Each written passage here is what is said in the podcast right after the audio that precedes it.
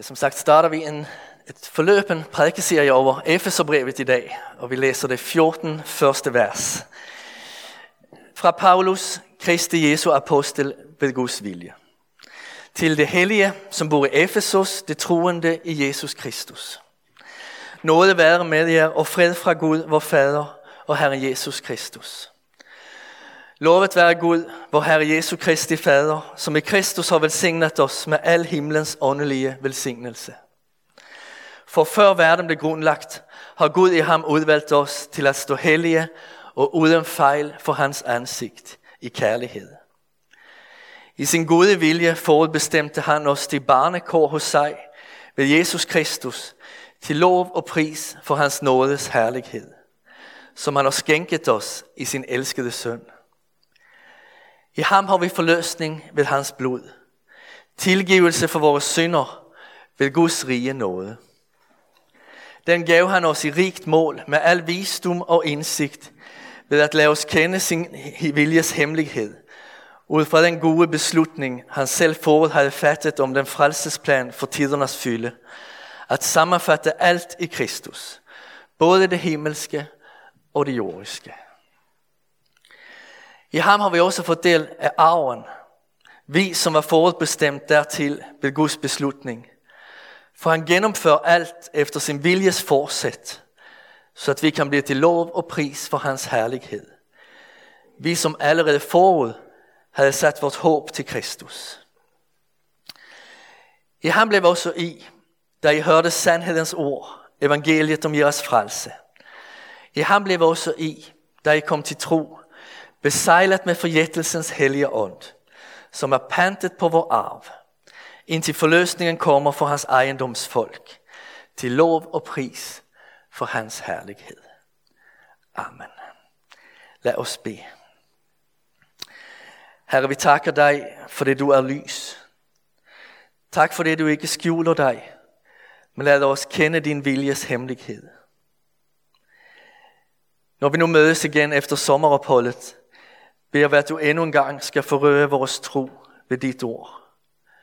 Styrke vores håb i Kristus, og lad vores kærlighed til dig og din kirke flamme op. Amen.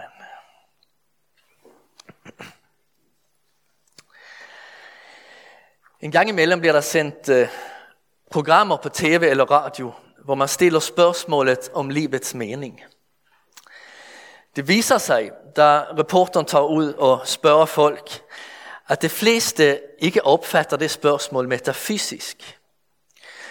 Det spørgsmål, der optager dem, er egentlig ikke, om der er en tanke og mening med hele tilværelsen, men snarere, hvad det er, der giver netop deres liv mening og indhold. Svaret på, hvad livets mening er, lyder således tit som ofte, mine børn eller mit arbejde. Vi behøver finde et meningsfuldt indhold i vores liv. Det er sundt at spørge, øh, at spørge sig om, hvad det er, der giver os liv mening. Men vi må også gerne, lige som Paulus, presse spørgsmålet endnu længere. Det ser faktisk ud til, at han har presset det helt til det yderste. Hvorfor eksisterer vi overhovedet? Og hvad er det, vi vil stå tilbage med i sidste ende? Er der noget endnu større end børn, helse og arbejde? Og kan man så leve for det? To svar har Paulus fundet på spørgsmålet, hvad er livets mening eller formål? Det ene er Kristus. Alt skal sammenfattes i Kristus. Det er som om man stiller det ene spørgsmål efter det andet, og nået frem til svaret Kristus. Hvad er et sandt menneske? Det får du at vide ved at se på Kristus. Hvordan skal ondskaben i verden besejres? Ved Kristus. Hvordan skal jeg kunne klare fremtiden? Ved hjælp af Kristus. Ja, sådan er han blevet ved. Han har også stillet det for jøderne måske mest gådefulde spørgsmål. Hvordan skal løfte til Abraham om velsignelse til hele verden muliggøres? Svar ved Kristus og hans kors. Det er den hemmelighed med hans frelsesplan, som nu er blevet åbenbaret. I Kristus skal alt finde sin plads. Alle folk velsignes. Hele tilværelsen genoprettes og helbredes. Paulus andet svar lyder, tilværelsens formål er Guds herlighed. Alting, også os der udgår kirken, skal blive til lov og pris for Guds herlighed. Når vi hører det, får vi nok lidt præstationsangst. Hvordan skal mit liv kunne blive til ære og herlighed for Gud? Men så kommer svaret. Den, der bliver til lov og pris for Guds herlighed, er den, der hører sandhedens ord, evangeliet om vores frelse, samt sætter sit håb til Kristus. Men skal vi ikke gøre noget? Skal vi ikke renovere kirkens overetage og skabe nogle gode faciliteter for børnene? Jo, den slags initiativer glæder Gud. Rigtig meget. Arbejde for Guds rige. Gør det for børnenes skyld. Men gør det også, fordi I tror på Kristus og ønsker at ære ham. Flere af jer har helt sikkert set gala-shows på tv, hvor man belønner årets bedste musiker, idrætspræstation, filmproduktion eller lignende. Vinderen skal holde en takketale, og ikke sjældent siger den til en forælder, manager eller kollega, tak for det du troede på mig. Blandt alle bestræbelser på at støtte og booste stjernen, var dette den vigtigste. Du troede på mig. Da det bliver udtalt i forbindelse med udmærkelsen, bliver den tro, for at tale med Paulus, til lov og pris for, for stjernen. Vi ærer og herliggør Gud ved at tage imod evangeliet og ved at tro på ham. Tilværelsens formål er Kristus, og tilværelsens formål er Guds herlighed. At tage imod evangeliet og gensvare på det. For at yderligere understrege, at den kristne i første omgang er den, der lytter til Kristus og tager imod evangeliet i tro, bruger Paulus ordet udvalgt. Der råder ikke enighed blandt teologer om, hvor stærkt det udtryk skal opfattes. Men i den nyevangeliske eller luthersk tradition, som vores kirke står i, har vi sjældent forkyndt en Gud, som efter behag udvælger nogle til frelse og andre til fortabelse. I stedet for formulerer vi forholdet sådan, at troen er Guds værk. Et menneske kan ikke vælge at blive kristen i egen kraft.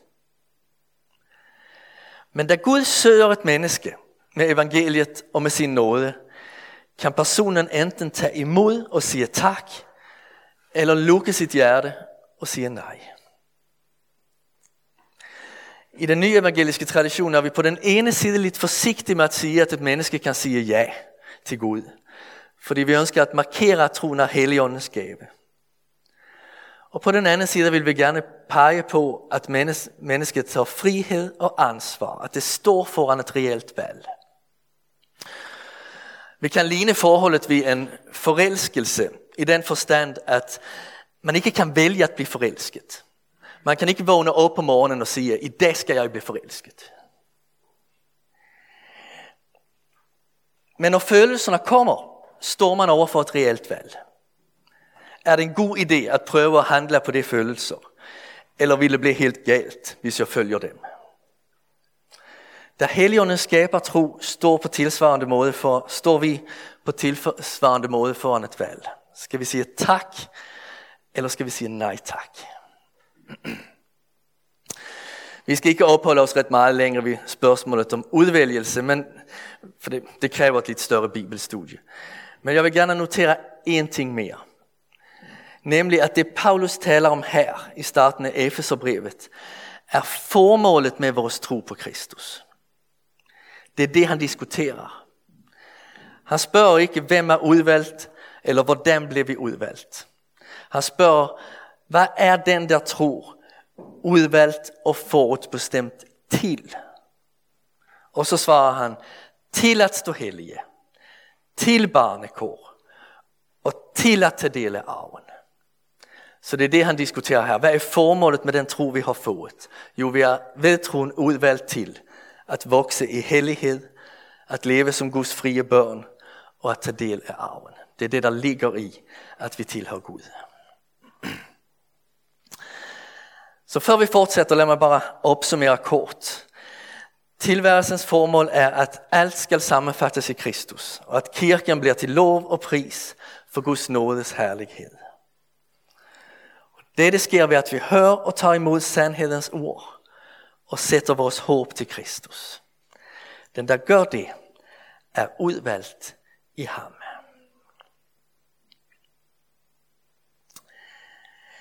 Hvad vi skal gøre, udover at høre og tro, står ikke ret meget i fokus her i starten af Efeserbrevet. I fokus står i stedet for al åndelig velsignelse, som Gud velsigner os med. Bliver vi glade, når vi hører om den? Eller vil vi blive gladere, hvis Paulus skrev, at øh, Gud har besluttet, at alle i Bornholmerkirken skal få 100.000 kontant? Mange af os er fuldt optaget med alt, hvad denne verden har at byde på. Og her er virkelig meget at sætte pris på og glædes over. Og også mange årsager til bekymringer. Men nu vil Gud stanse os nogle minutter og minde os om himlens velsignelser. Det var ikke for min bankkonto, Jesus, Jesus døde. Han døde for at frelse min sjæl for evigheden. Indefrosne feriepenge er til stor hjælp for flere af os. Men himmelsk velsignelse er et helt andet niveau. Paulus beskriver et folk, som får gave efter gave af velsignelse at pakke op og glæde sig over. Den helt afgørende pakke, som er en forudsætning for alle de andre, finder vi i midten af Paulus lovprisning. I Kristus har vi forløsning ved hans blod, tilgivelse for vores synder ved Guds rige nåde. Hvorfor er lige netop det vers centrum? Fordi den svarer på to af kristendommens mest centrale spørgsmål. Det ene lyder, hvordan skal jeg få tilgivelse for min skyld? Hånden på hjertet. Få ting skræmmer os mennesker som vores skyld. Det er ikke til at holde ud, når andre mennesker måtte lide på grund af, hvad vi har gjort eller forsømt at gøre. Vi viger udenom følelserne af skyld, og vi gør alt, hvad vi kan for at holde vores dårlige samvittighed fra os. Det andet spørgsmål lyder, hvordan skal du eller jeg kunne gå ind i en helt god verden, god verden, ind i godhedens himmel, uden at ødelægge den? Vi er jo syndere. Vi lever ofte som om vi er nummer et i tilværelsen og har ret til at gå vores egen vej. Ville vi virkelig kunne, kunne, ville der virkelig kunne gå mere end et kvarter i et paradis, før vi blev jaloux så ned på nogen af de andre, eller blev mistænksom i forhold til, om, om Gud virkelig havde givet os det bedste, eller om han kunne endnu bedre. Nej vel, hvis Gud er retfærdig, ønsker han naturligvis til sidst at oprette et rige af retfærdighed og godhed. Han kan langt bedre, end hvad denne verden er blevet til efter ondskabens indtrangen er han så ikke nødt til at dømme os, afvise os, snarere end at byde os velkommen ind i himmelen. Hvordan skal du eller jeg kunne gå ind i en helt god verden, uden at ødelægge den? I må gerne have med det spørgsmål, for en gang imellem så, så samtaler man med, med mennesker, som, som ikke er kristne, eller er så vant til at komme i kirken. Og, og det er mange, der tænker, at spørgsmålet til kristendom er, hvordan bliver vi kærlige mennesker? Og det er jo også et vigtigt spørgsmål. Men, men det mest centrale spørgsmål, hvis man, hvis man vender det om og siger, jamen grundspørgsmålet til kristen tro er, hvordan vi skal kunne gå ind i himlen uden at ødelægge den. Så kan man måske få spørgsmålet, jamen, hvordan kan vi så det? Og så bliver det en helt anden samtale, end når man kun skal diskutere, hvordan man bliver mere kærlig som et menneske. Det var bare en lille tip. Paulus formulerer evangeliet. I Kristus har vi forløsning ved hans blod, tilgivelse for vores synder ved Guds rige nåde. Vi er som slaver for synden, som behøver forløses, købes fri af Gud selv. Kristi blod, Kristi død redder os. Ved den viser Gud os noget. En nåde, som en dag skal gennemtrænge hele os og gøre os syndfrie i tanker, ord og handlinger. Jeg tænker ind en gang, øh, en gang imellem på ordet noget. Hvis man kommer til Etiopien, kan præsidenten vise en forbryder noget ved påsketid for eksempel. Og det var jo det, der også skete for Barabbas i Jerusalem, da Jesus døde. At det var påsketid, og så skulle der benådes en, en fange. Men i Vesten hører vi sjældent om, en forbryder, øh, om at en forbryder benådes. Alle er lige foran loven, og der er ingen nåde at få. Vi bruger heller ikke ordet, ordet nåde i vores dagligdag. Hvis en person sagde, at øh, det er kun på grund af nåde, at jeg stadigvæk må være gift med min kone, så ville vi mistænke, at han havde gjort noget meget alvorligt. Vi kan få en gratis is eller en gratis koncert. Men noget er så radikalt, at vi næsten helt har stoppet med at bruge det ord. Her taler Paulus om nåde, nåde og fred, om Guds rige nåde og om, Guds, om Kristi nådes herlighed. Han ville bestemt indstemme i Johannes Møllehaves berømte ord. Når nåden er, når alt er tabt, at få alt tilbage. Der eksisterer ikke en sand kirke, hvor man ikke læser om Guds nåde, taler om Guds nåde, takker Gud for hans nåde, lovsynger ham for hans nåde i Kristus. At være kirke er at søge forsoning med Gud og hinanden. Vi kommer her, fordi vi trænger til noget, til tilgivelse, til en ny chance. Vi når at pakke to velsignelsepakker mere op. Sådan her skriver Paulus. I sin gode vilje bestemte han os til barnekår hos sig. Ved Guds nåde bliver vi Guds børn. Det er egentlig lidt overraskende. Det ville jo ellers være nærliggende at tænke, at når Herren nu har gjort alt dette for os syndere, så bliver vi hans tjenere. Jesus fortalte en lignelse om en fortabt søn, der havde foragtet og forladt sin far. Jeg har faktisk behandlet ham, som om han allerede var død. Sønnen kommer frem til, at han ikke længere fortjener at kaldes hans søn, og beder om at få lov til at blive farens tjener. I denne kultur, og ud fra den måde, som sønnen havde begået sig på, ville det have været en god gerning af faren at gå med til det. Hvis den forhenværende søn ønskede noget, spurgte han husbunden, husbunden på samme måde, som de andre arbejdere gjorde. Hvis nogen spurgte, hvem den arbejdere var, så svarede faren, en tjener. Hvis han ikke opfyldte sine pligter, blev han straffet. Kun ved at dag efter dag passe godt på sit arbejde, kunne han efter mange år betale sin enorme gæld. Sønnen i Jesu lignelse får ikke lov til at blive tjener. Faren løber hen og falder han om halsen. Men hvem er det, Jesus taler om? Det er os, hans kirke. Jesus beder os ikke om at løse de problemer, vi har med os selv, og de svagheder, vi kæmper med, før vi kommer til ham. Nej, vi er tilgivende syndere, som Gud falder om halsen. Ved Kristi gerning har vi fået barnekår. I stedet for at leve i frygt, må vi nu leve i tryghed. I stedet for at udføre pligter for at blive godkendt, eller betale af på en ubetalelig gæld, må vi leve af noget. Vi gensvarer i lydighed på Guds kærlighed, men vi gør det som hans børn. Og så den sidste gave.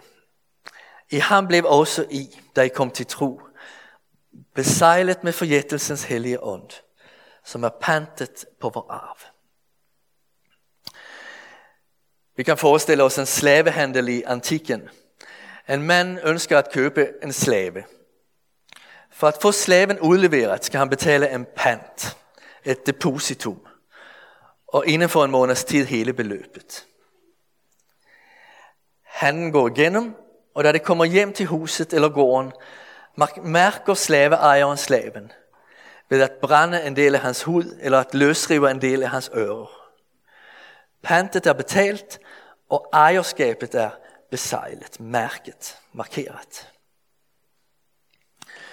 Guds folk har ikke en slaveherre, men vi har en herre. Vi tilhører Kristus. Ja, vi er i Kristus.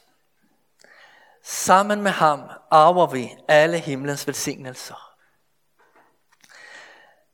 For at vi ikke skal blive mismodige, har Gud givet sit folk forjættelsens hellige ånd som en pant på arven.